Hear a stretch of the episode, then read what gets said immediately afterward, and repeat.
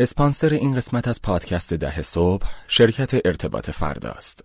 فناوری‌های مالی، پرداخت الکترونیکی و بانکداری دیجیتال زمینه‌هایی که ارتباط فردا به پشتوانه افراد با استعدادی که دور هم جمع کرده، در اونها دست به نوآوری میزنه. فینتک، ویلت‌تک، رگتک و اینشورتک از دیگر زمینه‌هایی که ارتباط فردا در اون فعاله. برای شناختن فعالیت‌ها و اینکه مشتری‌های ارتباط فردا چه شرکت‌ها و برندهایی هستند، به وبسایت efarda.ir سر بزنید. efarda.ir.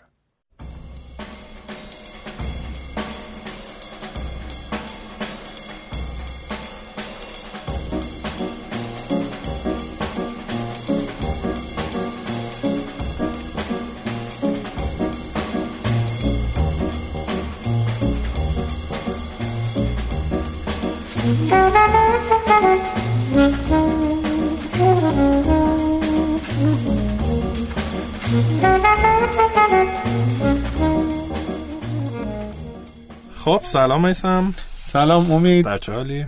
من عالی فعلا، چون هنوز استودیو گرم نیست. خیلی حالم خوبه. اینم درست کردن، اینکه سختش نمیفته رو سرمون. همه چی پس مرتب. آب داریم امروز، نون داریم، برامون شیرینی کنار گذاشتن از اتاق فرما. خیلی امروز خاصیه، نکنه قرار بلایی سرمون بیاد. نمیدونم، ممکنه این آب و غذاست که یه آب طلب نکرده همیشه مراد نیست. شاید بهانه است که قربانیت کنن. اگه به مصرع دوم اشتباه نگفته بودم. ان شاءالله که سالم بریم بیرون از درش. خب مثلا بحث هفته پیشو ادامه بدیم. اونی که این وسط یا سوء استفاده کنیم دوباره بگیم لطفاً به ما فیدبک بدین، کامنت بدین. گولتون زدیم این دفعه، همیشه آخرش میگیم. آره. و لطف بکنید که ما رو ایرادمون بهمون بگین. آره، خوبیامونو بگین، بدیامونو بگین، متوسطیامونو بگین. پیشنهاد اگر دارین بهمون بگین، هر جا که ما رو میشنوید بگین. خب ما ادامه بدیم بحث قسمت قبل، هفته قبل رو راجع موتورهای رشد صحبت کردیم که گفتیم پید و استیکیو وایرال رو صحبت کردیم و گفتیم که خب غیر از این بازم حالتهای دیگری هست، کاتگوریهای دیگری هست. حداقل به نظر من. به نظر تو چی؟ اگه به سنی ازمون نمیگیرین استاد شما این من معلوم ازت میگیرم. تابستون هر روز باید بستنی دلیور کنی برام. ردیفه. چی به نظرت هست دیگه؟ تو موتورا و اینا از این جنس دیگه چی کار میشه کرد؟ ببین ما وقتی که مثلا راجع به پید صحبت کردیم یه مقدار مثلا راجع به این صحبت کردیم چیزی که بابتش پول پرداخت بکنیم، ولی خیلی مستقیم. ولی خب خیلی وقتا خیلی کارا رو آره یه سری کارا رو پول پرداخت میکنیم ولی غیر مستقیم پول میاره برامون، غیر مستقیم برام مشتری میاره. مثلا چیزایی که از جنس تولید محتوا و باعث بهبود SEO نمیدونم اینا میشه. آفرین. مثلا SEO به نظر من SEO میشه چی؟ یه کاتگوری خاصه. تو به هر حال اولا اینکه بعضیا خب پول زیاد صرف SEO میکنن، مشاور میگیرن، فلان میگیرن، ولی فرض بکن که تو خودت به هر حال SEO رفتی خوندی، فقط با مطلب گذاشتن، بلاگ گذاشتن، آپدیت کردن، بک‌لینک گرفتن، آره، بدون که هزینه خاصی کنی. وبلاگ من، وبسایت شخصی من که مثلا من تقریبا هیچی از SEO نمیدونم، فقط با اینکه خیلی مقیدم که حتما مثلا کیورد بذارم و اینا، توی سری کیوردایی که خیلی عجیب غریبم هست صفحه اول گوگله، بدون که مثلا یه قرون پول خرج کرده باشم و اینا. آفرین. خب پس مثلا خود SEO نمونه یه جور موتوریه که میتونه پید نباشه، پول خاصی هم بالاش نه. حالا بله میتونیم تفسیر کنیم، شما وقت گذاشتی مثلا بلاگ نوشتی، ولی اونو بذاریم کنار، عملا پید نیست و یه جوری استیکی وایرال هم به نظر من نیست. عملا یه کاتگوری 4 خود SEO. شما صحبت آقای اریک ریس رو موافقی یا مخالفی؟ تکمیل کردیم. من کی باشم موافقت مخالفت کنم؟ نه حرف درسته. من به این موضوع جنس دیگه‌ایه گفتم که سه تا موتور خیلی SEO چیه؟ سرچ انجین اپتیمایزیشن میشه چی؟ بهینه‌سازی موتورهای جستجو. آره اون کاریه که میکنین که با کیوردی تو صفحه گوگل زودتر بیان بالا. خب یکیش پس مثلا خود بحث SEO. یه چیز دیگه دوباره مثلا فرض کنید نمیدونم فعالیت شما تو شبکه‌های اجتماعی هم باز میتونه مجانی باشه و بازم میتونه مخاطب بیاره و غیره. بازم اینم حالا یه جور ممکنه کاتگوری دیگه ای باشه. این هم نه این باید سئو فرق میکنه واقعا. آره سئو فرق داره.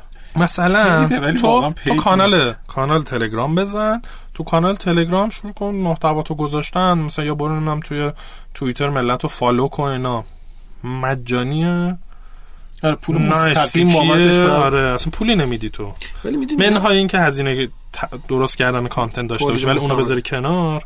اینا فکر میکنم یه مهمترین فرقی که داره با پیدا، یکی توی مستقیم غیر مستقیم پرداخت کردنشونه، یکی این که احتمالاً اون پیدا خیلی سریعتر برات مشتری میارن، سریعتر ولی زودتر ممکنه بین بره از بین بره. آره ولی مشتری که اینجوری بیشتر شاید اینطوری بشه تفسیر کرد، تا وقتی داری پول میریزی تو اون داره نشون داده میشه مشتری میاره، به محض که پول نریزی تموم میشه. یه همچین چیزی سرمایه‌گذاری تولید محتوا کاملا درسته. تولید محتوا به هر شکلش یکی از سرمایه‌گذاری خیلی خوبیه که واقعا میتونن بکنن، ولی اینجوری هم نباشه که بیزینس اصلیشون رو ول بکنن بچسبن فقط به تولید محتوا. یکی دو تا کیس من دیدم تو این مایه. آره و البته تو ممکن مثلا یه ویدیوی کلیپ عالی درست بکنی نتونی خوب شیرش کنی، نچرخه و از بین بره، کلی هم هزینه کردی و اینا، از بینم میتونه بره. آره قطعاً سرمایه‌گذاری چیزی نیست. بعد دیگه یه چیز دیگه هم که باز من بهش برخوردم جالب بود، بحث نتورک افکته. آها همونیه که میگه که قانون مولر فکر میکنم دیگه، نه مولر فکر کنم فوتبالیست بود، نه یکی از این قانون هاست اگر که اشتباه نکنم. میگه که اثر یک شبکه با مجذور تعداد قدرت یک شبکه و مجذور تعداد آدم‌هایی که تو اون شبکه هستن نسبت داره. یعنی اگر که تو میگی که یه تلفن تو دنیا بهش دردی نمیخوره، آفرین، ولی اگر 2 نفر باشن تلفن داشته باشن این ارزش پیدا میکنه، 3 نفر باشن تلفن داشته باشن ارتباطات بین اینا و مراتب بالاتر میره و بیشتر میشه. پس ربطش به قضیه رشد چیه؟ یعنی من تعداد بیشتری آدم به خودم جذب بکنم. اگه گفتی ربطش چیه تقلبم نمیذارم بکنم. نه ما این چیزی که به انگلیسی نوشته از اون پشته من اصلا نمیتونم ببینم. جدی رفتش چیه؟ یه نکته خیلی ریز مهمی داره. اذیتم نکن. این خیلی به بیزنس های اولا مثلا یه جاهایی مثلا فرض کن ای بی. خب اصلا ای بی فکر کنم هست تو کیس استادی، اصلا یه موتور رشدشون به این نتیجه رسیدن هر چی تنوع کالایشون بره بالاتر مشتریشون هم میره بالاتر. خب یه جور این نتورک افکت اینطوری هر چی اونا زیاد بشه اون تنوع اینور مشتری میان بیرون. اما اینطوری یاد چی میندازه حالت بهترش؟ یاد پلتفرم های عزیز. دقیقاً من یاد مدل تیل باندد افتادم توی پلتفرم ها. خب فروشگاه ها و مارکت پلیس ها. خب مثلا نمیدونم همین خودم مثلا چم شبکه‌های اجتماعی یه نفر دو نفر تو که فایده ای نداره، هر چی داره اینا بیشتر میشه از اونوری افکتی داره که داره هی این رو قوی‌تر میکنه. من به هوای تو میام تا به هوای قشنگ مثل تلگرام. خب آره اینا ولی هنوز یه جنسه، ولی پلتفرم‌های دو وجهی و سه وجهی و اینا خب مثل همین تاکسی‌های اینترنتی هر چی راننده بیشتر بشه مشتری هم بیشتر میشه، مشتری بیشتر شه راننده بیشتر، همینجوری سپلای دیمند همدیگر هی تقویت میکنن. خب یا مثلا مارکت پلیس ها.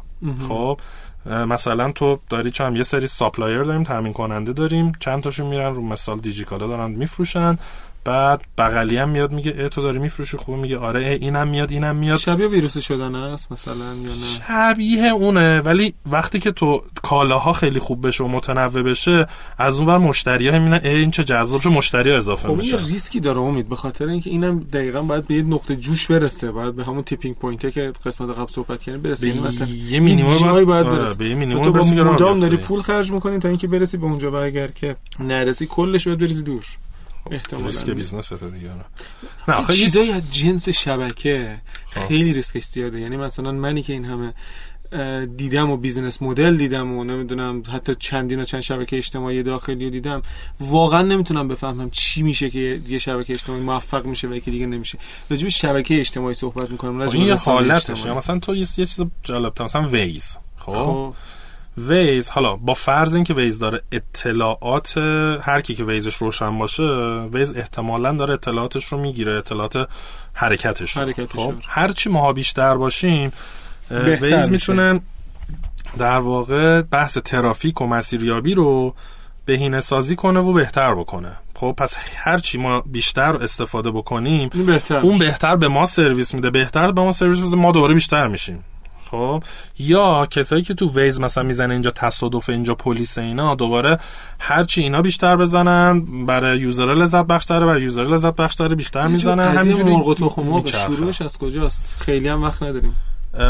شروعش خب خیلی تو هر کیس خیلی فرق داره، ولی به نظرم سال سی چه جواب سیاست بدارانه خیلی فرق داره. ولی مثلا باز در واقع برگردم به مثال فکر میکنم به اسنپ رو که یادمه شهرام میگفت، یادت میگفتش که به راننده ها اول سوبسید میدادیم، میگفتیم این مسافرگیرتون. پس یه ساید معمولا چیزی که من میدونم اینه که یه ساید رو شروع میکنی یه جوری خلاصه نگه میداری میسازی تا اون ساید یه خود بیاد بالا، بعد که بیاد بالا یه خود این بالا، بعد یه جوری هنرش اینه که آره تمام هنر پلتفرم اینه که اینا رو همه رو بالانس نگه دارن. منطبق کیس با کیس فرق میکنه. مثلا یه راننده انتظار داره مدام درخواست بگیره، یه ساعت درخواست نگیره شاکی میشه.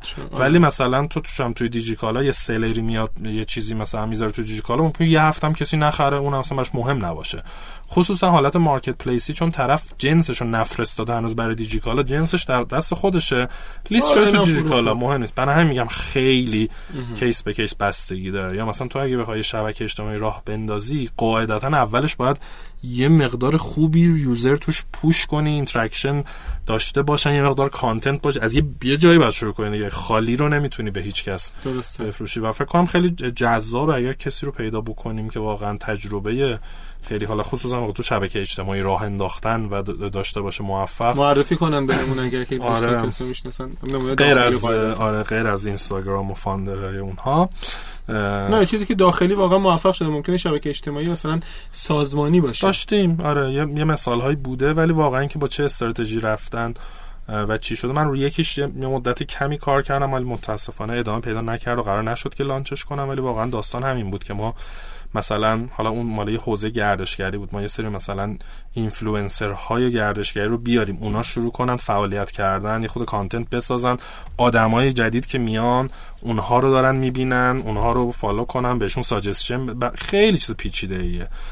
و حالا تو گروت هکینگ اتفاقا راجع به این یه مقدار مثال‌هاش رو صحبت میکنیم. استاد چی دیگه دارین اضافه بکنیم به صحبت آقای تو؟ چرا امروز انقدر بستنی به من میدی؟ اب نداره، ردیفه. اونی که قرار نیست بدم که کی دادی کی گرفته. من میگیرم، گذاشتم جمع بشه. ردیفه. ما چی بود سوالت؟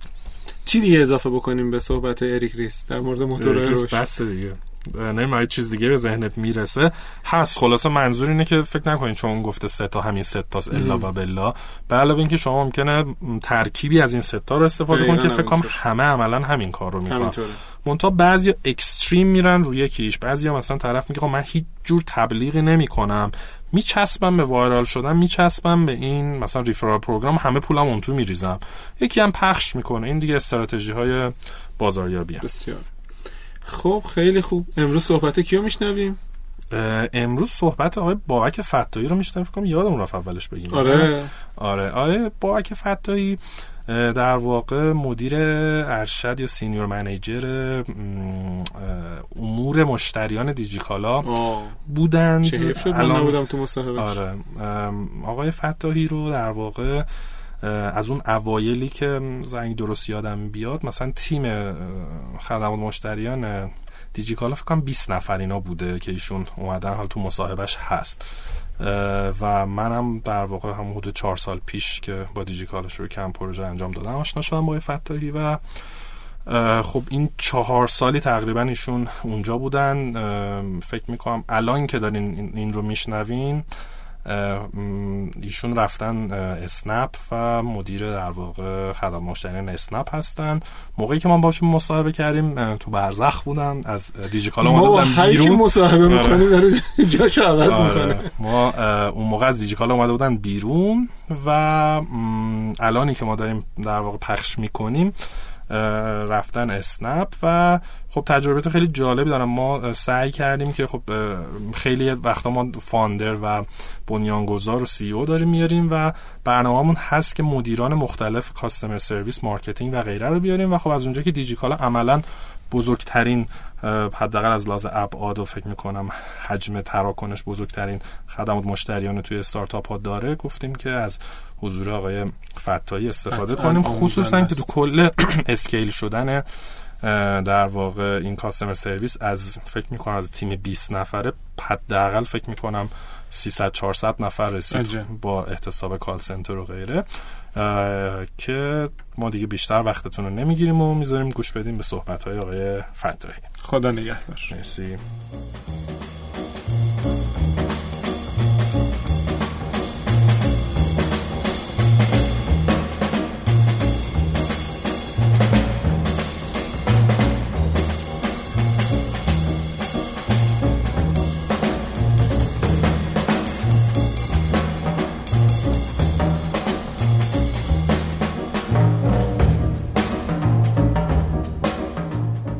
سلام دوستان، امید اخوام هستم و ما در یک روز قشنگ پاییزی سال 97 هستیم.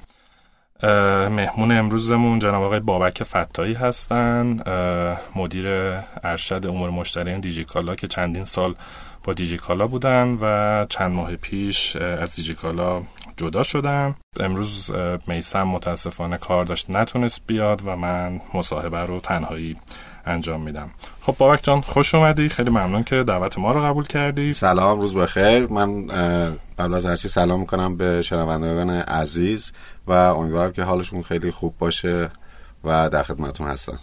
خیلی عالی. اگر میشه یه معرفی کوتاهی از خودت بکن و بعد بریم سراغ سوالا.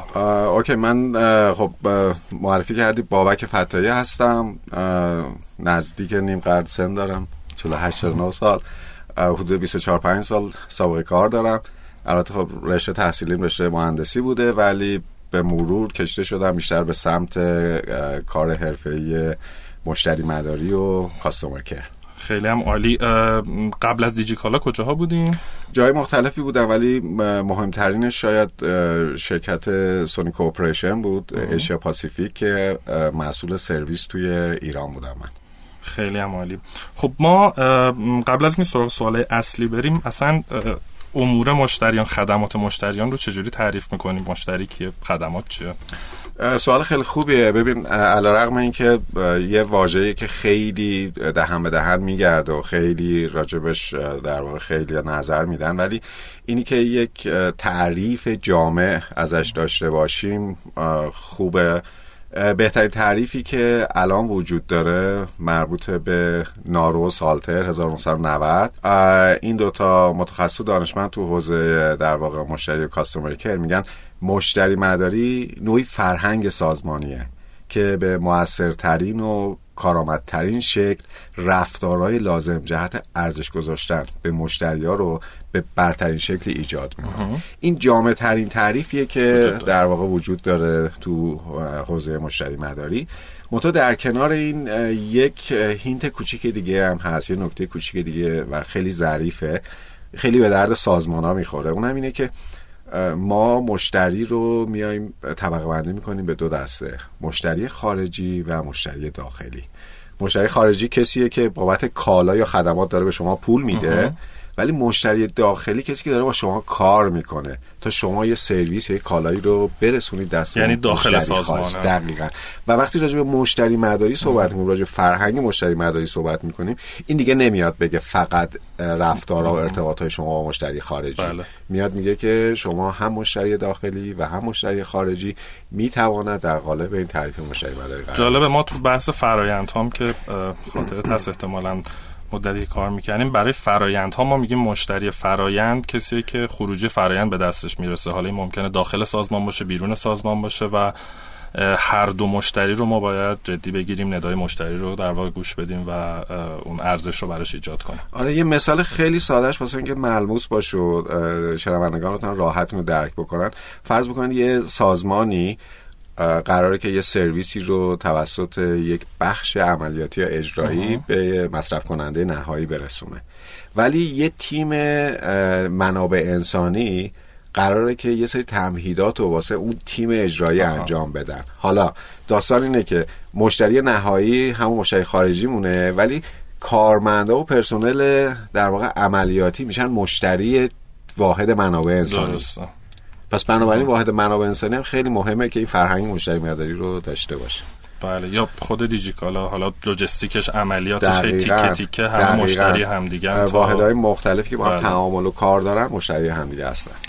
خب راجب سرویس چی میتونی بگی؟ فرقش با کالج اصلا تعریف سرویس چیه؟ من یه اشاره کوتاهی بکنم به یه در واقع تحقیق. ببینید میگن دانشمندان میگن توی 5000 سال گذشته مغز بشر 15% شرینک شده، کوچیک شده. چه جالب، خیلی جالبه. توی 5000 سال گذشته مغز بشر 15% کوچیک شده. چرا؟ چون طبیعتش احساس کرده که نیاز نداره به این بخش. حالا از این چه استنباطی میشه کرد؟ استنباطش اینه که قبلا آدما باید کارهای خودشون همه رو خودشون انجام میدادن، درسته؟ اما به مرور به خاطر تمدن و پیشرفت و داستانایی که داشتیم، تکنولوژی، آدما شروع کردن که از دیگران استفاده کنن واسه که نیازاشون رو برطرف کنن. این میشه سرمنشأ خدمات. خب حالا یه تعریف دیگه داریم راجع به در واقع خدمت یا سرویس.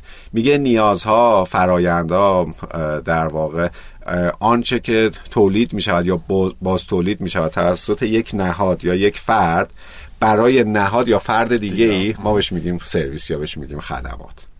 خب مثالاش هم میدونی دیگه، مثلا بهداشت و درمان، مثل سرویس های حرفه‌ای، مثل سرویس های مالی، مثل در واقع آموزش، سیاحتی، آموزش، مسافرت، گردش، که همه اینا نمونه هایی از سرویسه. خب حالا یه نکته جالبتر، خب آمار رو در واقع اطلاعات اروپا و ایران نداریم، ولی توی آمریکا سال 2016 گردش‌های مالی و در واقع جی دی پی رو وقتی داشتن دسته‌بندی می‌کردن، دیدن که 12% مربوط به تولید، 8% مجموع کشاورزی، معدن و کانستراکشن یا سازه. بله. باقی مونده چیه؟ سرویس، خدمات، سرویس. 80% گردش مالی و جی دی پی خیلی جالب آمریکا سرویسه، که خب البته میشه سرویس‌های دولتی، اینفورمیشن، بحث در واقع سرگرمی‌ها، بحث سرویس‌های حرفه‌ای، تحصیلات، بهداشت، درمان، حمل و نقل، انبارداری، در واقع عمده فروشی، خرده فروشی، مالی، جانب، بیمه، ریال استیت، املاک.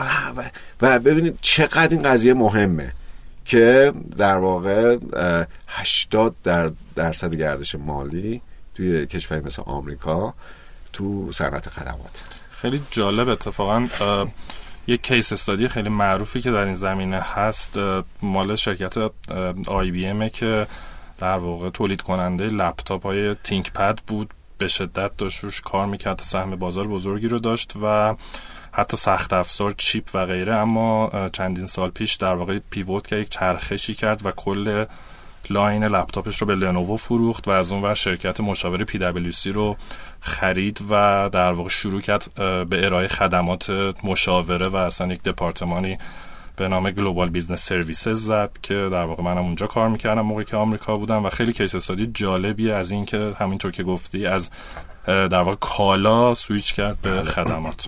خب خیلی عمالی چیز دیگه هست بخوای اضافه بکنم؟ آره، حالا اینا در واقع کانسپت اصلی سرویس و خدمات بود و مرتبط با مشتری مداری.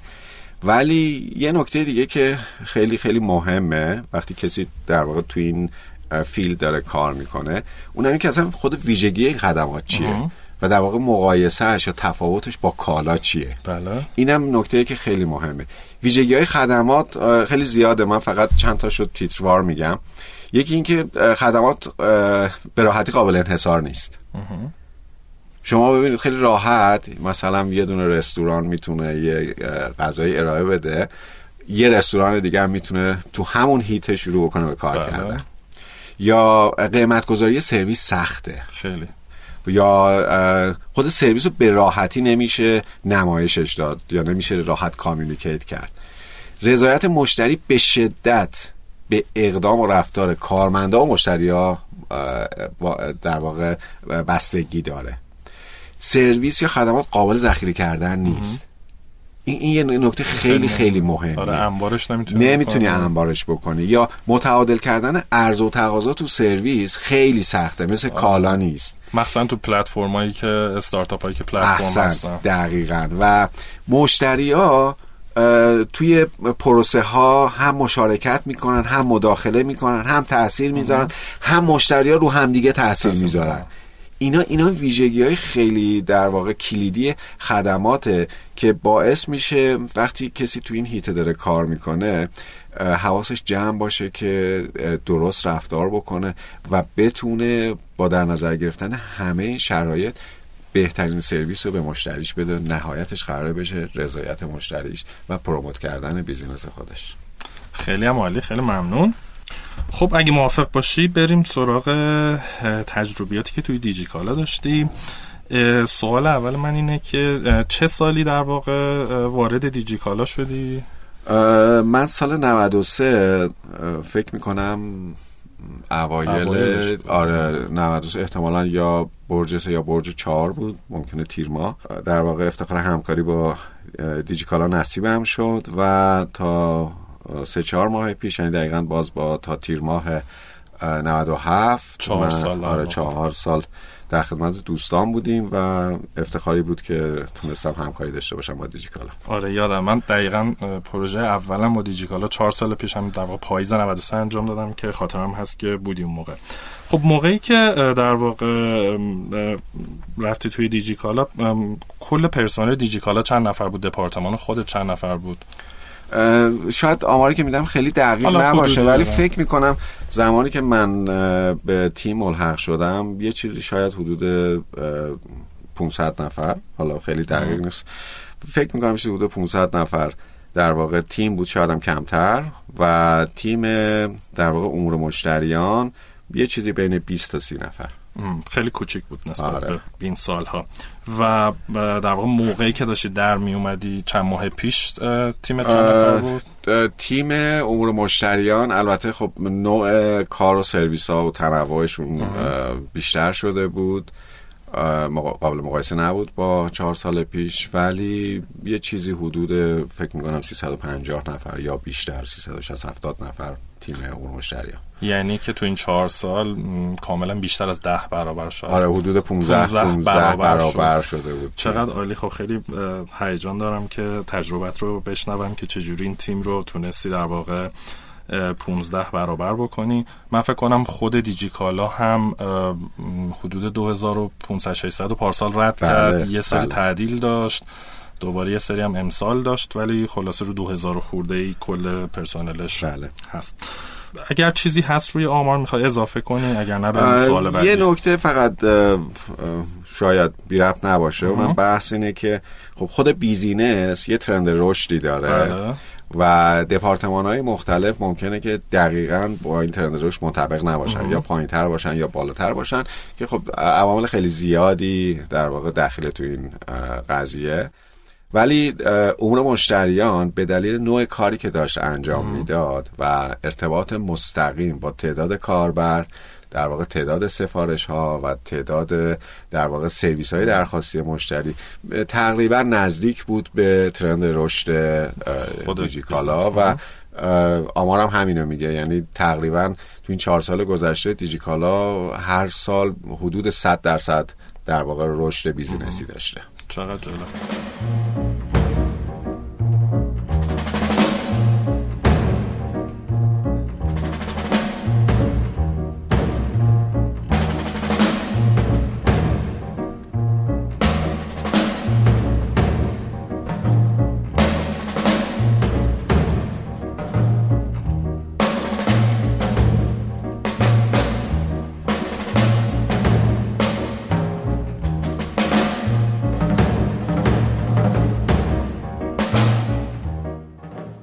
یه سوال اول راجع به شاخص‌ها یا حالا KPI هایی که استفاده می‌کردی. می‌دونم که شاخص‌های زیادی با هم روش کار کردیم، یه سری توی بحث کاستمر سرویس، اما اونایش که واقعاً بهش می‌تونیم در واقع KPI امور مشتریان بگیم، اونایی که واقعاً کلیدی و مهم بودن، هر روز شاید دغدغه داشتی روش، چیا بودن؟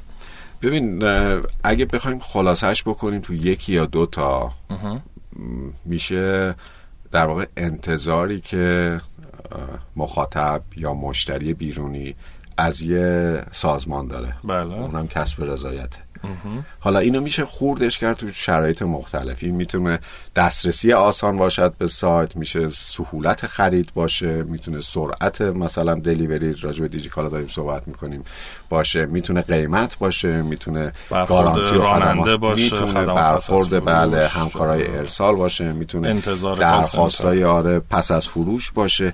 همینه. و مهمترین در واقع پارامتر ما کاستمر ساتیسفکشن بود. بله که منتها دقیقاً با NPS اندازه می‌گرفتین؟ نه، دو تا مقوله جداست. NPS کل بیزینس رو در واقع میاد ارزیابی میکنه و میگه که درصد آدمایی که سرویس یا تو رو پروموت میکنن چقدره. خیلی هم فرمول ساده‌ای داره. در واقع تعداد پروموتورها، تعداد دیترکتورها ازش کم میشه، تقسیم میشه به تعداد کل کسایی که تو سروی شرکت کردن و عدد NPS در میاد. من یه توضیحی بدم. NPS مخفف نت پروموتر اسکور هست دوستان. اگر که مایل بودین این رو گوگل کنید میبینید فرمول ساده‌ای داره و چیزیه که اغلب شرکت‌های بزرگ ازش استفاده میکنن، همونطور که بابک جان گفتن، برای اینکه ببینن رضایت نهایی در واقع مشتری چجوری است، چقدر بیزنس شما رو توصیه میکنه به بقیه و یه فرمولی داره که میتونید نگاه کنید. خب آره، معمولا NPS میاد به صورت در واقع اوورال، به صورت کلی یه بیزینس رو ارزیابی میکنه که وقتی یه نفر یه اینترنت یا یه تجربه‌ای داشته، آیا این تجربه باعث میشه که به دیگران هم توصیه بکنند از این سرویس یا بیزینس استفاده بکنن یا نه. تو حیطه کار ما اون مشتریان، مهمترین داستان ما در واقع تمرکز روی سرویس های قبل از فروش، هین فروش و پس از فروش بود. بنابراین ما مهمترین داستانمون اندازه‌گیری رضایتمندی مشتری‌ها بود تو این سه قسمت. آره. بذارید با یه مثال اینو واسهتون روشن بکنم. ببین ممکنه که شما توی سایت اطلاعات محصول رو می‌بینی، بر اساس اون اطلاعات خریداری می‌کنی، میاد میرسه دستت، بعد می‌بینی که اون چیزی که واقعا می‌خواستی نبوده. حالا شما تماس می‌گیری، میگی که من اون چیزی که می‌خواستم نبوده. نحوه برخورد در واقع پرسنل، توضیحی که به شما میدن و سلوشنی که به شما میدن، این میتواند شما رو راضی بکنه، میتواند راضی نکنه. خب و ما تمرکزمون روی این بود که وقتی که یک مشتری نیازی به سرویس یا خدمات داشت، نیاز به کمک داشت، ما بتوانیم به بهترین شیوه رضایت مشتری رو جلبش بکنیم. بله. حالا واسه اینکه این اتفاق بیفته قطعاً KPI های دیگه‌ای دخیلن. مثلا یه چیزی که خیلی مهمه واسه همه ما اینه که ما وقتی یه درخواستی رو به یه جایی میدیم سریع بتونیم جواب بگیریم، یا مجبور نشیم واسه پیگیری اون دوبار و سه بار تماس بگیریم. با هر کدوم از اینا میاد میشکنه توی سری پارامترهای دیگه. یا وقتی من اصلا میخوام درخواست خودم رو برسونم به گوشه یه سازمان، چقدر باید زمان و انرژی بذارم، چقدر باید پشت خط باشم، چه کانالای ارتباطی دارم. همه اینا در واقع شکسته میشه به KPI ریستر. بعد خب ولی اون KPI اصلی که کاستومر ساتیسفکشن چجوری اندازه درصدی بود مال شما؟ آره. ببین با روش‌های مختلف ما در واقع نمونه‌گیری می‌کردیم. نمونه‌گیری با ارسال مثلا یه پرسشنامه، با ایمیل، SMS یا حتی در واقع لایف کال زنگ میزدیم به عنوان هپی کال از مشتری، چند تا سوال میپرسیدیم به روش‌های مختلف، ولی همشون هم نمونه گیری بود دیگه. یعنی حتی اگر در واقع نظر سیستمی امکان وجود داشت که ما واسه 100% مشتریام ایمیل بفرستیم، ولی ریسپانس ما معمولا 100% نیست دیگه. یه نرخی داره که در واقع بر اساس اون نرخ بازم میشه نمونه گیری از جامعه کار. اگر که حالا اعدادی هست که محرمانه نیست و میتونی در واقع نه، اتفاقا خیلی هم بهش افتخار میکنه. دیجیکالا در واقع آنلاین شاپینگیه که همه میشناسنش و من یادم عدد و رقمایی که ثبت میکردیم بالای 95% رضایتمندی مشتری‌ها بود. و ببینید توی صنعت واقعا کار ساده‌ای نیست، به خاطر تنوع کار و به خاطر پیچیدگی‌های کار گرفتن یه عددی مثل 95% رضایت مشتری کاریه که خیلی روش انرژی گذاشته شده، خیلی روش مطالعه شده، خیلی در واقع. حالا یه سوالی، تازگی خب همونطور که بهتر از من میدونی مارکت پلیس دیجیکالا داره سهمش بیشتر میشه، خود ریتیلش میاد پایین‌تر و خیلی میبینم که مشکلات مختلف گزارش میشه، از این که مثلا کالا به موقع نمیرسه، سفارش کنسل میشه، اون کالا گرونتر میشه یا کالای فیک میاد که خب در واقع دیجیکالا این کارو نمیکنه، فروشنده هایی که میان رو سایت دیجیکالا این کارو میکنه، اما یه مقدار باعث نارضایتی شده. اینو چی میتونیم راجبش بگیم؟ آیا اومده اون 95% پایین مثلا امسال یا؟ ببین عدد رقمو ندارم الان، نمیتونم راجبش صحبت بکنم، ولی دو سه تا نکته رو میتونم بگم. یکیش برمیگرده به بحث در واقع آموزش مشتری و اینکه اصلا مشتری بدونه که شیوه کار چیست. وقتی شما بدونی که فرایند و شیوه کار چیست، انتظارتو با اون منطبق میکنی. بله. خب مشتریایی که تجربه اینو داشتن که کالای موجود دیجیکالا رو با هم قیمت ثابت و با هم مشخصات سفارش میدادن و میخریدن و هیچ حرف حدیثی هم توش نبود، با همون انتظار وقتی قرار باشه که یک کالایی رو از یک سلر یا یک فروشنده خریداری بکنن، قطعا یه احساسی بهشون دست میده که این متفاوته. درسته، نمیشه گفت که خیلی دیجیکالا تو این قضیه دخیله، ولی با فرهنگسازی و آموزش به مردم میشود بهشون گفت که خیلی شرایط اینه. بله.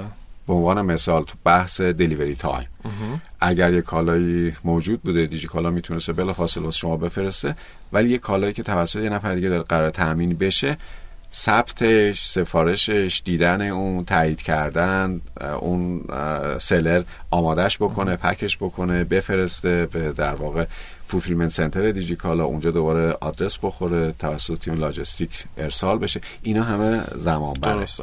یا حتی تخصص‌های لازم بعضیاشون ندارن، علیرغم که دیجیکالا خیلی کمکشون میکنه، آموزش میذاره، آره خیلی کمکشون میکنه، راهکار بهشون میده، ولی بعضی وقتا یه مسائل پیش میاد که متأثر از این که خب این بازی تازه بازی رو شروع کردن، هنوز خیلی از قواعد رو نمیدونن. این یه طرف قضیه.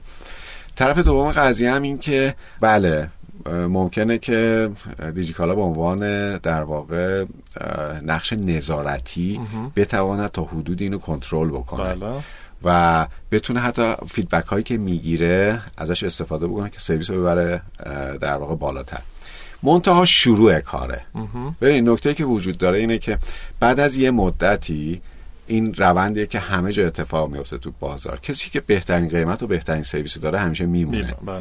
چون مردم میتونن انتخاب بکنن. یعنی بعد از یه مدتی قطعاً رضایت مشتریا دوباره میاد خیلی خیلی بالا و خود مشتریا اصلا اجازه نمیدن کسایی که خوب کار نمیکنن اونجا دیده بشن یا فعالیت بکنن. بله. یه کمی که زمان بگذره این قضیه قطعاً حل میشه. آره من تو این چند هفته‌ام که با حالا بخش‌های مختلف دیجیکالا صحبت میکردم توی در واقع پروژه فیلیم، مشکلات زیادی رو عنوان میکردن که واقعاً خیلی کار سختیه که بتونید شما کالای درست به موقع از فروشنده های مختلفی که به قول شما بعضیاشون شاید این تجربه فروشندگی نداشتن، کار آنلاین نکردن، حساسیت رو درک نمی کنن داشته باشیم. خب بریم سراغ سوال بعدی.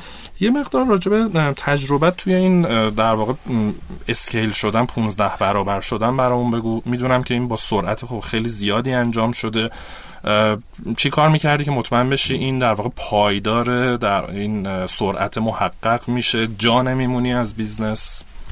من میخوام یه قدم برگردم عقب، اصلا خود تعریف کنیم که این در واقع اسکیل اپ چه بعد اصلا مهمه، اصلا یعنی چی. آره خیلی خوبه. من واسه تیمم همیشه یه مثال میزدم، خیلی مثالش راحت میشه گرفت، اونم اینه که میگفتم فرض بکنیم امید آشپز خیلی خوبیه، تخصصش هم اینه که کباب برگ درست بکنه. بله. واسه چند نفر امید میتونه کباب برگ درست کنه تو خونه مثلا 10 نفر؟ واسه 10 نفر. تو 10 نفر خیلی زیاده. آره خیلی کارت درسته. حالا امید تو که تخصص تو کباب در واقع برگه و همه خوردن گفتن رو دست نداره، اگه قرار باشه واسه 100 نفر کباب برگ درست بکنی چه میکنی؟ بیا باید من میخوام بگم همون ابزار، یعنی مثلا از همون ابزار استفاده میکنی، خودت کار میکنی، همونجا کار میکنی، همون متریال رو میگیری، از همون منبع گوشت تهیه میکنی، همه رو با هم سرو میکنی. ببین اینا همه اون داستاناییه که وقتی که ما راجع به اسکیل آپ داریم صحبت میکنیم باید تو ذهن آدما بیاد که ممکنه تو توی چیزی خیلی خوب جا افتاده باشی و تخصص کامل داشته باشی، ولی وقتی داری راجع به این صحبت میکنی که من اینو میخوام توسعه بدم و این توسعه قرار نیست 2 برابر بشه، من میخوام راجع به 5 برابر و 10 برابر و 100 برابر صحبت بکنم.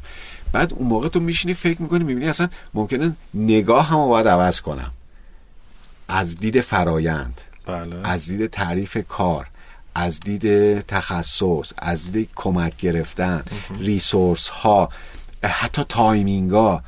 این میشه در واقع دید درست داشتن نسبت به در واقع اسکیل آپ کردن.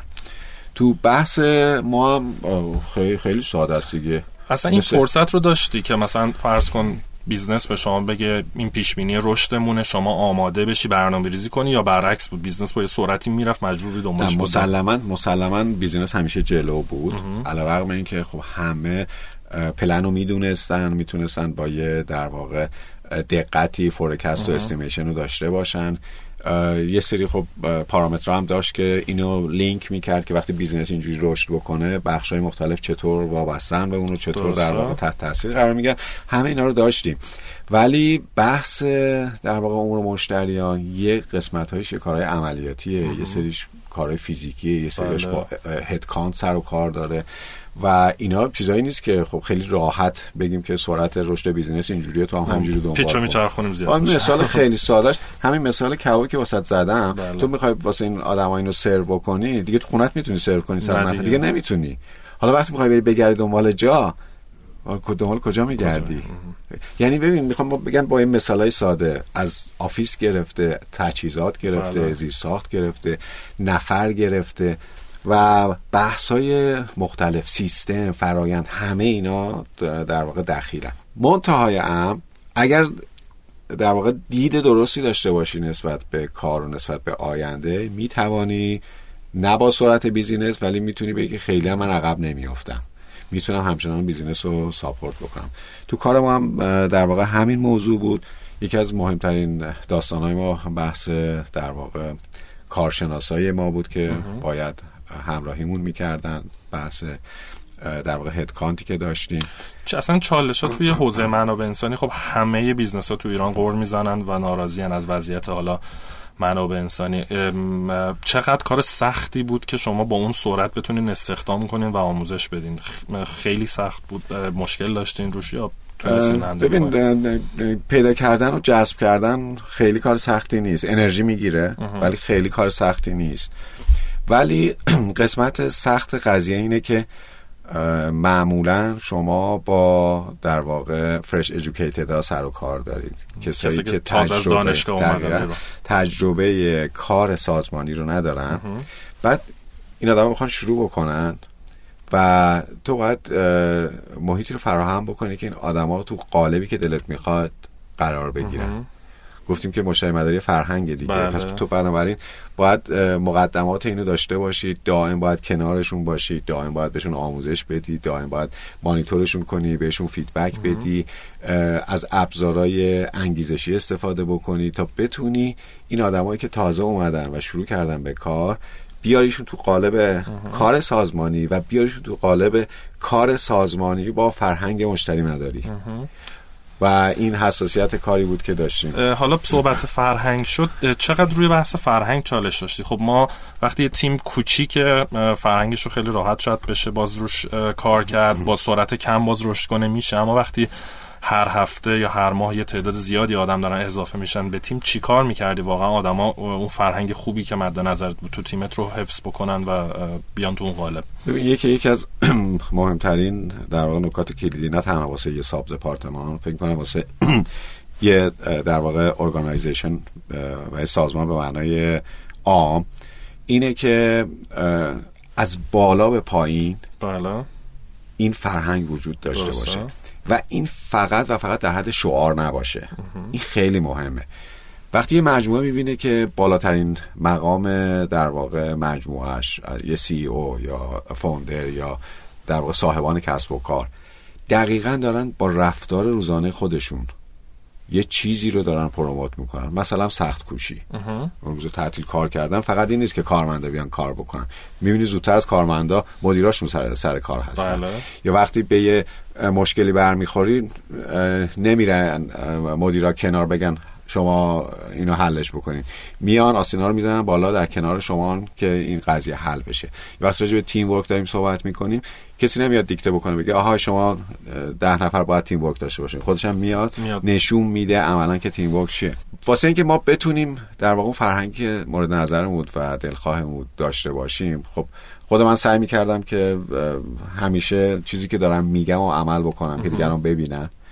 سعی میکردم دایرکت ریپورت های من، کسایی که در واقع مستقیما با من کار میکردن مثل مدیرها یا سرپرستا، یه لول بالاتر از کارمندا و کارشناسا، هم از نظر مایندست هم از نظر رفتار باید نشون بدن، چون قراره اینا الگو باشن. درسته. و همینطور ما به شدت در واقع مانیتور میکردیم اون چی که از دستمون برمی اومد و بلافاصله فیدبک میدادیم. اینم خیلی مهمه که آدما متوجه بشن که این فیدبک که داریم میدیم واسه رشده، این فیدبک عیب جویی از کسی نیست. آها. این فیدبک این نیست که بیاد بگه تو بدی این خوبه، داریم کمکش میکنیم اگر دقیقاً داریم کمکت میکنیم، میگیم اگر اینجا رو تو اینجوری رفتار بکنی هم واسه خودت خوبه هم واسه بیزینس خوبه.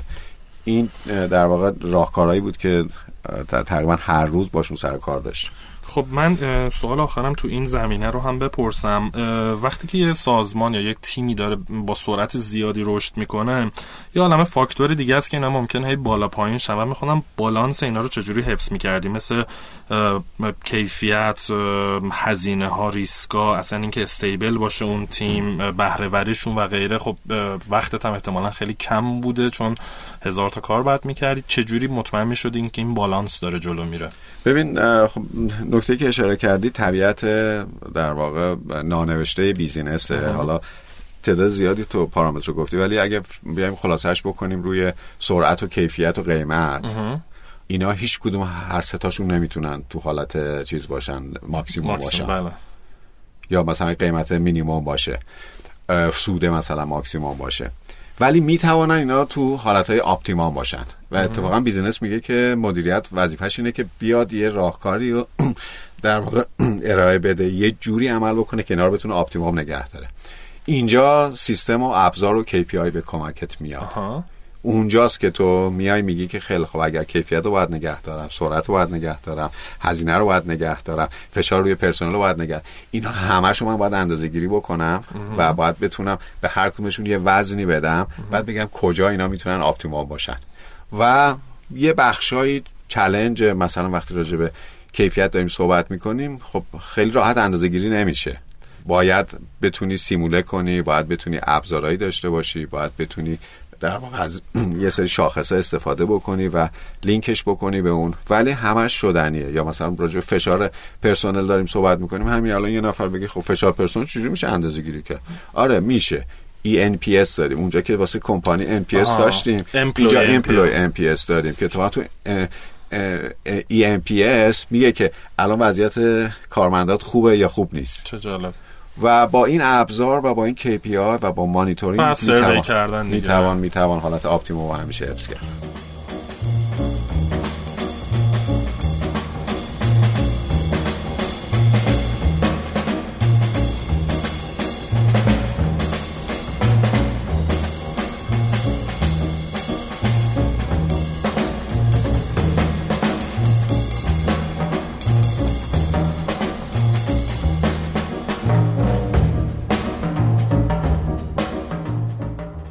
خب راجع به زیر ساخت حالا صحبت شد، اونو ادامش بدیم. شما وقتی که بزرگتر، یادم که اول ساختمون جلفا بودین، بعد رفتین شاداباد یا بعد جلفا تیم شما؟ بله، یه بخش از بچه‌ها رفتن شاداباد، یه بخش دیگه اومدن عطار، ولی بعدش همه رفتن دانش. خب پس یکی به هر حال فضا و در واقع اتاق و غیره بود که بود.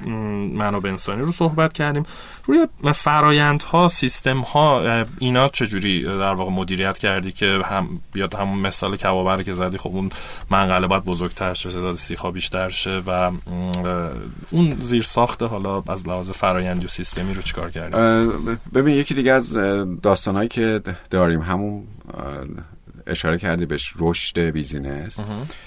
رشد بیزینس معناش فقط و فقط یکی دو تا پارامتر مثل مثلا رونیو یا جی ام وی نیست، یا تعداد یوزر یا تعداد یوزر فعال، تعداد ویزیت و اینا نیست.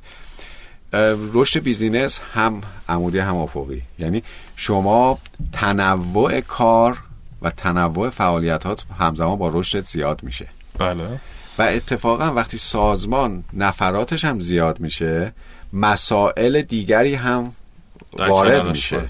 بله. مثال خیلی خیلی سادهش اینه که یه سیستمی که یه سازمانی که با 5 نفر یا 15 نفر داره کار میکنه، ممکنه یه دفتر بذارم اونجا بگم بچه هر کی میاد ساعت ورود و خروج خودشو بزنه. ولی اگر شدن 200 نفر آیا این امکان پذیره؟ خیلی. نه تنها امکان پذیر نیست، بعضی وقتا موقع یه آدمایی هم ممکنه مثلا بخوان زیرآبی برن. خب وقتی پس سیستم بزرگ میشه و در واقع رشد میکنه، هم افقی هم عمودی، تنوع تسکا و اصلا نوع فرآیندها هم ممکنه نیاز به بازنگری داشته باشه. بله. ممکنه کارهای جدید داشته باشی، ممکنه شیوه های جدیدی برای انجام کار داشته باشی و قطعا اینا رو داشتیم، کمک میگرفتیم، جایی که خودمون میتونستیم در واقع خودمون روش فکر میکردیم، جایی که خودمون نمیتونستیم از دپارتمان‌های دیگه مثل دپارتمان توسعه کسب و کار از کارشناسا کمک میگرفتیم، جایی که احساس میکردیم نه به یه تخصص و تجربه بیشتری نیاز داریم میرفتیم از مشاور از بیرون کمک میگرفتیم، بست پرکتیس ها رو میرفتیم میدیدیم و با این شیوه ها هر روز سعی میکردیم که ما فرآیندهامون رو بهتر بکنیم، تسکامون رو ساده تر بکنیم، بعضی از تسکا رو بشکنیم، بله. تخصصیش بکنیم و با این شیوه مطمئن بشیم که وقتی داریم میریم رو به جلو میتونیم به راحتی سازمان رو روی آبجکتیوهای خودش پشتیبانی و حمایت بکنیم. از کی واقعا حس کردی که لازمه مثلا فرآیندتون مشخص شه، مستند بشه، استاندارد بشه، سیستم‌های قوی بیاریم؟ میخوام ببینم که حالا و توصیه تو این زمینه برای بقیه چیه؟ آیا مثلا باید صبر کنیم به یه حدی از تیم به حدی اندازش برسه، رشد به اندازه‌ای برسه، یا همون موقعی که وارد شدی سریع شروع کردی اینها رو جا انداختن؟ ببین نکته اینه که عملاً حتی مثلا داکیومنت کردن یا پیاده سازی یه دونه فرآیند، یعنی انرژی گذاشتن. بله. موقعی که تیم شما کوچیکه ممکنه که این انرژی که تو الان اینجا می‌خوای بذاری صرف یه جایی بشه با اولویت بالاتر. درسته.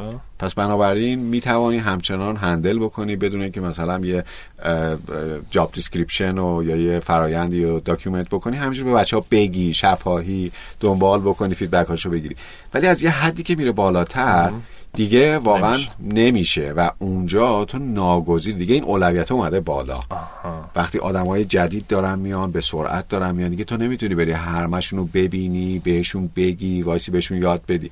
قطعا تو نیاز داری که اینو داکیومنت کرده باشی، توی پروسه‌ای اینا رو بهشون آموزش بدی، آنبوردشون بکنی و بعد بگی که خیلی خوب حالا شروع کن به کار کردن. حد کجاست؟ آیا مثلا میتونی بگی وقتی آدم تیمش مثلا بیشتر از مثال 40 نفر میشه، آیا عددیه یا نه بسته؟ ندارم من الان چیزی به ذهنم نمیرسه که بگم مثلا یه حد و مرز و یه عددی داره. یه سری چیزا هم شمه دیگه، میدونی مثلا راجع به تجربه و در واقع استخون خورد کردن توی کار وقتی صحبت می‌کنه همینه دیگه. یه جایی مثلا توی واحدی که یه کار خیلی خاصی داره ممکنه عدد 15 که بشه بگن نه دیگه الان انقدر حساسیت بالاست، ما داریم راجع به مثلا دفاتر حسابرسی صحبت میکنیم، اصلا نمیشه این بدون این رگولیشن و بدون این جاب دیسکریپشن و با این جزئیات اصلا امکان نداره. یه جا میگه نه حالا مثلا یه تیم 50 یا 60 نفره‌ای که مثلا رایدرای موتور هستن یا مثلا درایورها هستن، حالا میشه خیلی نگرانی نداره که مثلا اینا دستورالعمل داکیومنت هم نداشته باشن، حالا همچنان میتوان در واقع زبانی و شفاهی اینا رو لید کرد و دنبال کرد و مانیتورشون کرد. به نظر اصلا میشه که این زیرساخت رو اول چید؟ یعنی فرض بکن که مثلا حالا منابعش رو داریه، فرض کن یه بار دیگه الان برگردی توی دیجیکالا یا یه شرکت جدیدی تو همین شرط، آیا به نظرت فکر خوبیه که به محضی که تیم داره شروع میکنه رشد کردن این زیرساخت فرایند و سیستم و نرم افزار و KPI همه رو بچینی که تیم روی اون زیرساخت اسکیل کنه؟ اصلا میشه؟ خیلی خوبه. چرا این اتفاق نمیفته؟ دو تا دلیل داره. یکی همون بحث این که آدما معمولا درگیر کارهایی هستن که تو اون لحظه یا تو اون شرایط واسهشون مهم‌تره. بحث بعدی هم اینه که آدما به مرور زمان در واقع میتوانند بهترین فرایند و بهترین راهکار رو در واقع بیارن پیاده بکنن. خیلی خوبه که شما قبل از اینکه میخوای کاری شروع کنی نقشه راهتو داشته باشی و اینو بشکنیش و با جزئیات بیشتر، ولی عملاً امکان پذیر نیست به همون دو تا دلیلی که گفتم. ولی آره اگه کسی واقعا ریسورسش داشته باشه و بتونه خیلی عالیه. دقیقاً مثل این میمونه که شما با چراغ روشن میدونی که کجا داری میری. خب توی استراتژی هایی که داشتی برای در واقع خدمات مشتریان چیا میتونی به ما بگی؟ چه کارایی کردی؟ ببین وقتی راجع به خدمات داریم صحبت میکنیم، خب قطعاً دوباره برمیگرده به اینکه ما باید تابع استراتژی‌های کلی سازمان باشیم. بله. وقتی مثلا راجع به دیجیکالا داریم صحبت میکنیم میبینیم که استراتژی دیجیکالا واسه توسعه اینه که تنوع محصول داشته باشه. و تنوع محصول هم میگه واسه اینکه هم حق انتخاب به مشتری بدم، هم مشتری بتونه تمام نیازاشو همونجا در واقع برآورده بکنه. بعد یا مثلا راجع به بهترین قیمت یا پایین‌ترین قیمت یا کیفیت یا سرویس های همراه کالا مثل مثلا ورنتی یا گارانتی یا تعویض یا این چنین. وقتی که اینا در واقع نوع خود سرویس هایی که بیزینس داره ارائه میده زیاد میشه، عملا کاری هم که عمر مشتریان داره به همون نسبت شاید بیشتر به خاطر پیچیدگی هایی که داره زیاد میشه. بنابراین استراتژی ما در واقع دنبال رو استراتژی‌های بیزینس بود، یه جایی حتی جلوتر. مثلا اگر بیزینس میگفت من میخوام فلان کالا یا فلان کاتگوری رو خودم مستقیما روش سرویس تعمیر و گارانتی و تعویض بدم، این باید ما باید تمهیداتش رو آماده میکردیم از نظر کارشناس و از نظر جا و از نظر جیزن تولز و ابزار و دستورالعمل همه این داستان. خب بریم روی چند تا سوال آخر. یه خود از چالش‌های بزرگ اون جایی که بعد شاید تصمیم‌های خیلی سخت می‌گرفتی، شاید تصمیمت توی یه جای اشتباه بوده، مشکلات گنده، موانع گنده، یه خود از اینا برام بگو که کجا سختی واقعا کشیدی. ببین من خیلی آشنا نبودم با در واقع بحث ای کامرس، علی‌رغم اینکه تجربه خوبی داشتم تو زمینه کاستومر کیر و سرویس و مشتری رو میشناختم، ولی داستان از این قراره که توی ای کامرس یه حساسیت خیلی خیلی در واقع ریزی و مهمی وجود داره. اونم اینه که آدمایی که میان به عنوان مشتری مخاطب ای کامرس آدمایی هن که نتو میشناسن، وب رو میشناسن، سوشال رو میشناسن، اینترنت رو میشناسن، ابزارا رو میدونن و با هم دیگه در ارتباطن. یه زمانی مثلا 10 سال 15 سال پیش اساتید و مدرسین امور مشتریان می اومدن میگفتن که یه مشتری ناراضی میتواند ماکسیموم 12 تا آدمو دیترکت بکنه یا ذهنشون رو نسبت به برند تو خراب بکنه. امروز آیا واقعا اینه؟ امروز اگر یک نفر با در واقع مثلا 500,000 تا یا 1,000,000 فالوور یک پست بذاره راجع به یک برند، در عرض چند ثانیه میتواند روی 1,000,000 نفر تاثیر بذاره و اونام رو آدمای دیگه. و تازه این اولین قدمه، هنوز این وایرال نشده. وقتی وایرال بشه یهو میبینی شما چشم به هم میزنید، ظرف 24 ساعت نصف جمعیت یک کشور راجع به یک موضوع یه دیدی پیدا میکنه. بله. خب این حساسیت قضیه خیلی میبره بالا. یکی از چالنجایی که من داشتم توی در واقع دیجیکالا همین بود که خب وارد یه بیزینسی شدیم که آدما خیلی راحت بعضی وقتا ادعاهای کذب، چون نمیتونی بیای ثابت بکنی. یه نفر میاد یه حرفی میزنه، اگه حتی تو بیای اوییدنس هم بدی کسی دیگه اهمیت نمیده بره اونو بخونه. اون اولی خیلی مهمه. حرفشو زده و ملت هم اثرشو گذاشته. یه عده قبول کردن، یه عده قبول نکردن. حالا تو بیا دفاع هم بکن، سند هم نشون بده، بگو که نه این اصلا اشتباه برداشت کرده، اصلا میس آندرستندینگ بوده، سوء تفاهم بوده. اون کار خودشو کرده. خب با یه همچین حساسیتی و با یه همچین فضایی ما اومدیم یه کالچر رو به عنوان مهمترین موضوع توی امور مشتریان جا انداختیم و از همه بچه‌ها خواستیم تو همه شرایط پایبند باشن به این در واقع کلید. اون کلید این بود که برای ما اجازه ایگنور کردن حتی یک مشتری رو نداریم. 100% مشتریان در واقع پاسخ حتی یک مشتری رو کسی حق ندارد ایگنور بکند، صرف نظر از این که حق دارد ندارد، مهمه مهم نیست، اولویتش بالاست اولویتش پایینه.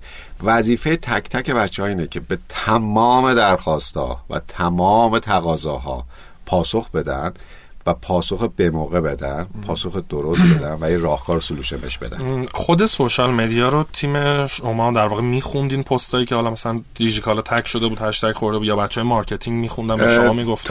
توی برهه‌ای همکارای مارکتینگ بخشی زحمت میکشیدن که رصد میکردن، چون فقط بحث سرویس یا خدمات نبود، ممکنه خیلی چیزای مختلف باشه. مواردی که مربوط بود در واقع ارجاع میدادن، بچه ما پیگیری میکنن. بعد از یه مدتی ما نفر مستقیم و مستقر داشتیم که خودش مستقیما در واقع یه سری از شبکه‌های اجتماعی رو دنبال میکرد. بله و پاسخ میداد.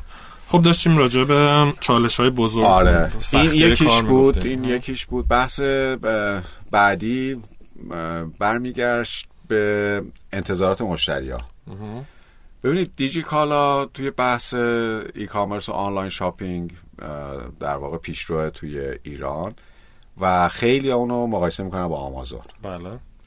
جالب قضیه اینه که میتونم بگم بالای حداقل تجربه من 90 یا 95% آدمایی که می اومدن یک انتظاری داشتن بر اساس یک تصور ساختگی از سرویس و شرایط کار آمازون بود. یعنی واقعا تجربهشون نداشتن، یه چیزی شنیده بودن، میگفتن تو آمازون اینطوری. یه مثال بزنم شاید بد نباشه بدونی. فکر کنم مثلا حدود مثلا 1 سال پیش یه خانومی یه کالای خریده بود، بعد مراجعه میکنه به تیمم بهش میگن که اوکی واسط کالا رو تعویض میکنیم. منتها تعویض این احتمالاً تو های سیزن بوده، اسفند بوده یا یک از پروموشن ها بوده. گفتم 3-4 روز طول میکشه تا دوباره این کالا رو برسونیم دست شما. مکالمه خانم رو من گوش دادم، عین جملاتی که خانم گفت داشت میگفت به کارشناس و همکار من، میگفت این چه وضعشه، من الان اگر از آمازون خرید کرده بودم خود جف بزوس با ماشین شخصی خودش این کالا رو میورد در خونه من، از من عذرخواهی میکرد، یه گیفتم میذاش روش، حالا شما من میگی 3 روز دیگه. در صورتی که همین خانم اگه بره شرایط و مقررات ترمز و کاندیشن آمازون رو بخونه، میبینه نوشته که برای ریترن و ریفاند 3 هفته. بله. میگه موقعی که شما درخواستتو سابمیت میکنی و فرمتو پرینت میکنی و کالاتو در واقع برمیگردی، من تا 3 هفته متعهدم به تو واسه در واقع جواب دادن، یا تعویض یا ریفاند. سعی میکنم حدود 1 هفته این کار رو انجام بدم، ولی تعهدم به شما 3 هفته است. نمیگه جف بزوس با ماشین خودش میاره کالا رو در خونه شما. میدونی چی میخوام بگم؟ آره، این انتظارات. یا ما مواردی داشتیم که مشتری کالا رو خریده و باز کرده و کالای ایرادی داره. درک میکنیم که حس خیلی بدیه. آدم با ذوق و شوق پول جمع کرده، مثلا یه گوشی خریده و میخواد بازش کنه، حالا یه مشکلی داره، خیلی حس بدیه. همه اینو درک میکنیم، با مشتری هم خیلی خیلی در واقع احساس همدردی میکنیم. ولی این وقتی تماس میگیره سرویس میخواد، میگه این چه وضعشه، شما نمیتونید اینو قبل از اینکه بفرستید واسه من چک کنید که من خیالم راحت باشه این کار میکنه یا این مشکل نداره؟ میدونی چی میخوام بگم؟ خب نه، واقعا الان تو اینو میگی چون واسط اتفاق افتاده. به محض اینکه من بخوام سیل و آکبند بودن کالا رو به هم بزنم که کالا رو واسط مثلا کیوسی بکنم، میگی این کالا چرا باز شده؟ یکی دیگه چالنجامون این بود که در واقع مشتری‌ها انتظاراتشون انتظاراتی بود که جای شنیده بودن یا به هر جهت نوعی بود که واقعا عملی نبود. ما کلا تو متاسفانه تو فرهنگ ایرانه، مثلا خیلی وقتا یه چیزی میشن میگن آقا هیچ جای دنیا اینطوری نیست، بعد مثلا از طرف میپرسی تو مثلا چند تا کشور رفتی، راجع به چند تا کشور، اصلا میدونی تو دنیا چند تا کشوره و اغلب نمیدونن، یا میگن الان آمریکا بود اینطوری میشد، بعد ازشون میپرسی چطوری میشه. مثالی که راجع به آمازون زدین خب واقعا همینه و جالبه. نکته دومم که گفتین خیلی وقتا شده مثلا کسی از من پرسید آقا این دیجیکالا چرا خب کنترل کیفیت نمیکنه مثلا کالاهایی که میاد رو، و خب جوابش اینه که واقعا نمیشه دیگه. یه موبایلی که اومده بواک بنده یا هر کالای دیگر رو اولا خب کلی هزینه است، اون وقت قیمتی که شما میخواین پرداخت کنین بالا میره، بعد اصلا نمیشه چون اینکه یه بار باز شه بعد مشتری فکر میکنه که دست دوه. و میدونم خیلی چیز پیچیده، به قول شما خیلی از این مسائل و شکایت ها و نارضایتی ها به خاطر شاید عدم آموزش مشتری و اون توقعی که داره. حالا تا حدی ما میگیم شاید حق داره، نمیدونم کاستمر از کینگ فلان، ولی خب این ورش هم این چالش ها هست. اینو ببندیم، سخت‌ترین تصمیمی که گرفتی، پرفشارترین تصمیمی که تو این چند سال گرفتی چی بود؟ ببین فکر کنم خیلی از کسب و کارهای نوپا، بیزینس ها و استارتاپ ها احتمالاً شرط مشابه رو داشته باشن. اونم اینه که با یک ریسورس محدود، مخصوصا تو بخش تک، بله، باید کار خودشون رو پیش ببرن. دپارتمان‌های دیگه یا فانکشن‌های دیگه معمولاً توی صف میان توی اولویت‌های پایین‌تر از اولویت‌های اصلی بیزینس، بله، که معمولاً یا رشد یا توسعه است یا کارهای مربوط به مارکتینگ و بازاریابی یا کارهای مربوط به مالی یا قیمت‌گذاری، بازرگانی. معمولاً مثلا عمر مشتریان یا سرویس تو صف میاد اولویت‌های پایین‌تر قرار میگیره. اون موضوعی که بهش اشاره کردی، اون سرعت رشد بیزینس و اینکه ما باید میرفتیم خودمون رو بهش میرسوندیم، خب یکی از ابزارهای مورد نیاز شما سیستمه. بله. حالا این سیستم هم میتونه سخت افزاریش باشه، هم میتونه محصول باشه و نرم افزاری باشه، میتونه فیچر باشه. یکی از مشکلاتی که ما داشتیم مثل همه بیزینس های دیگه این بود که اولویت های تیم تک و آی تی ما به درستی روی مسائل مهمتر بود. بله. و دو تا راهکار بودی که این که بری اونجا در واقع سعی بکنی که اولویت‌ها رو بیاری بالا. خب عملا اگر شما یه دید 360 درجه داشته باشی، هیچ وقت دوست نداری که یه چیزی که واسه کل بیزینس اهمیتش بیشتره بیاد پایین‌تر از تسک شما. بحث دوم این بود که خب نیاز داری اینو چه باید بکنی.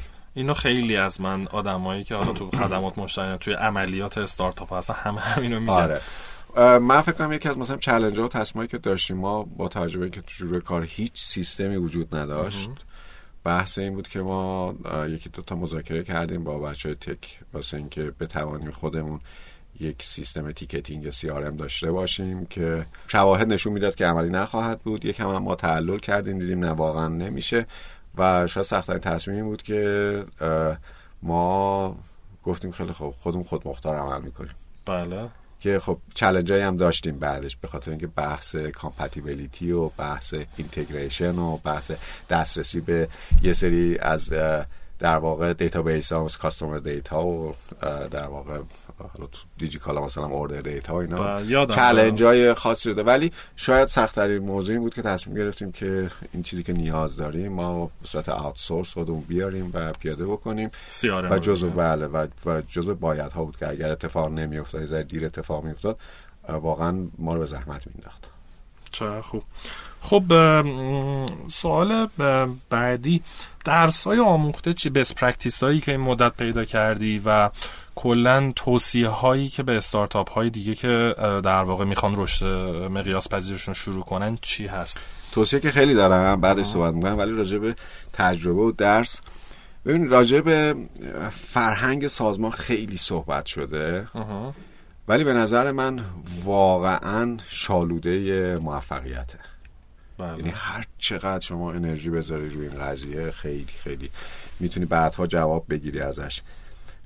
و تیم ورک رو من خیلی خیلی تجربه خوبی داشتم ازش توی دیجیکالا تو این 4 سال و اینکه همه افراد تیمتو بدون در نظر گرفتن لولشون باز بذاری که مشارکت بکنن تو ایده ندارن. اینا تجربه خیلی خیلی خوبی بود که من گرفتم و فوق‌العاده بود که شما از آدمایی که اصلا فکر نمی‌کردی مثلا ایده‌ای می‌گرفتی، بعد اون آدما احساس می‌کردن که جزئی از این مجموعه توانمند بشن. آره این آدما خودشون موتیویت می‌شدن و تجربه خیلی خیلی خوبی بود. راجب توصیه، واقعا واسه استارتاپ ها که تو مرحله رشد و توسعه هستن میگم اول HR، بعد HR، بعد باز HR. و دلیل هم دارم واسه این قضیه، به خاطر اینکه ببین قطعا شما بهتر میدونید توی مثلا 10 سال گذشته توی آمریکا و اروپا شرکت های برتر بالاترین رنج حقوقی رو به مدیران منابع انسانی میدن و در واقع توجیهشون هم اینه، میگن که 2 تا سازمان فوند رو میتونه جذب کنه، بله. ماشین‌آلات رو میتونه خریداری بکنه، تکنولوژی رو میتواند به دست بیاره تو بدترین حالتش ببخشید بره کپی بکنه، بله. جا، ملک، زمین، همه ابزار. آنچه که دیفرنشیشن یا تفاوت بین 2 تا سازمان به وجود میاره آدمایی که قرار اونجا کار کنن، درسته. به خاطر همین میگم یه HR قوی میتواند آینده شما رو شکل بده. انتخاب خوب آدم‌ها، نگهداشت آدم‌ها و رشد آدم‌ها جزو وظایف HR.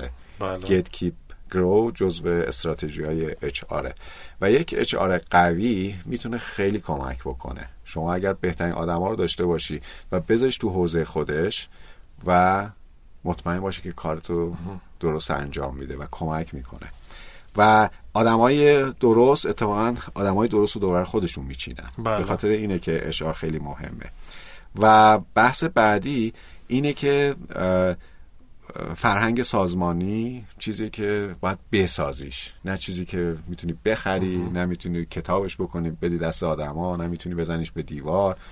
از ابزارهای مختلف میتونی استفاده بکنی که هر روز یادآوری کنی، ولی فرهنگ باید بسازی و فرهنگ از بالا به پایین ساخته میشه.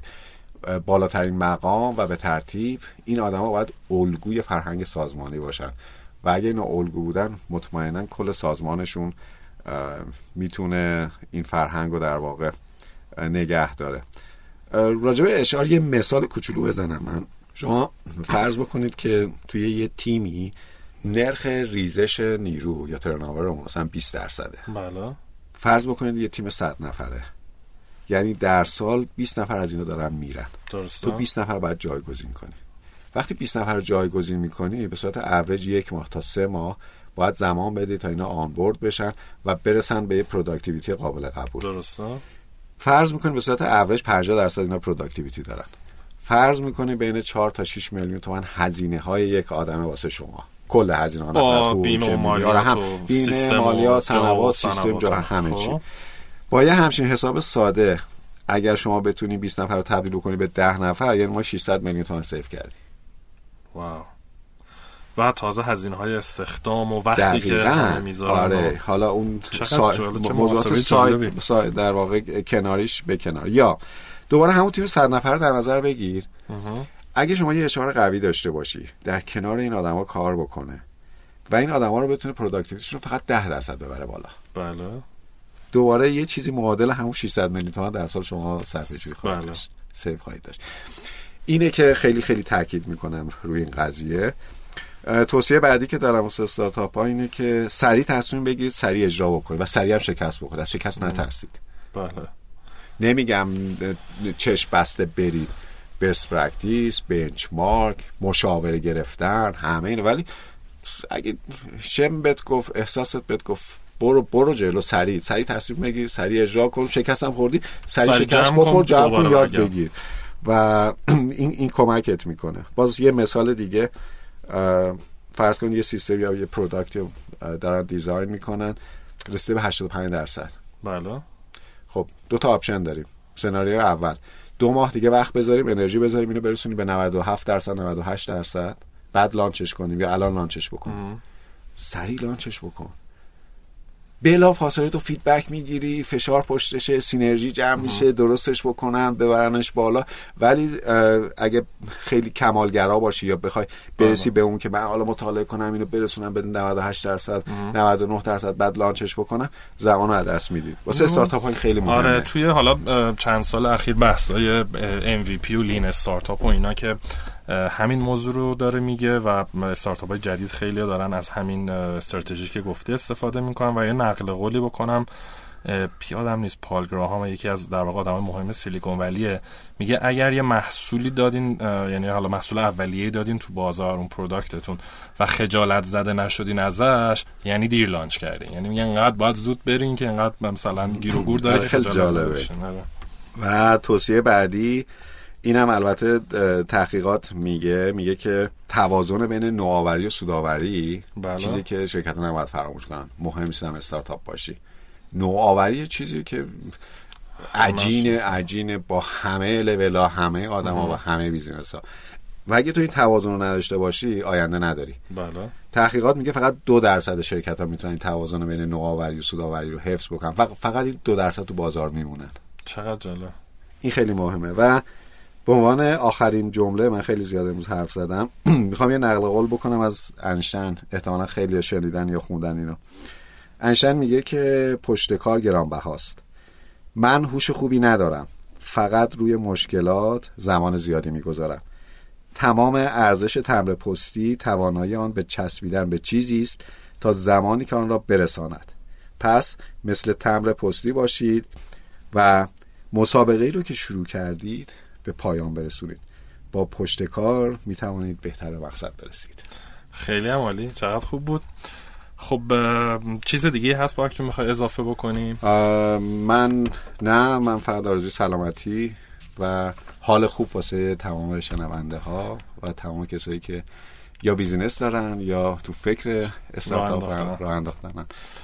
خیلی خیلی تشکر میکنم که اومدی وقت گذاشتی. مطمئنم که شنونده‌های ما خیلی استفاده خواهند کرد و ما واقعا داریم سعی میکنیم توی این پادکست مهمونایی بیاریم که واقعا تجربه رشد و اسکیل کردن و این تصمیم‌های سخت رو داشتن و از قسمت‌های مختلف، حالا خدمات مشتریان، شما اومدید، داریم سعی می‌کنیم از مارکتینگ، پروداکت، از همه جا بیاریم که دوستان همه جور تجربه رو بشن. خیلی عالی، خیلی کار با ارزشیه. ازتون تشکر می‌کنم، لطف دارین. خیلی ممنون، خداحافظ.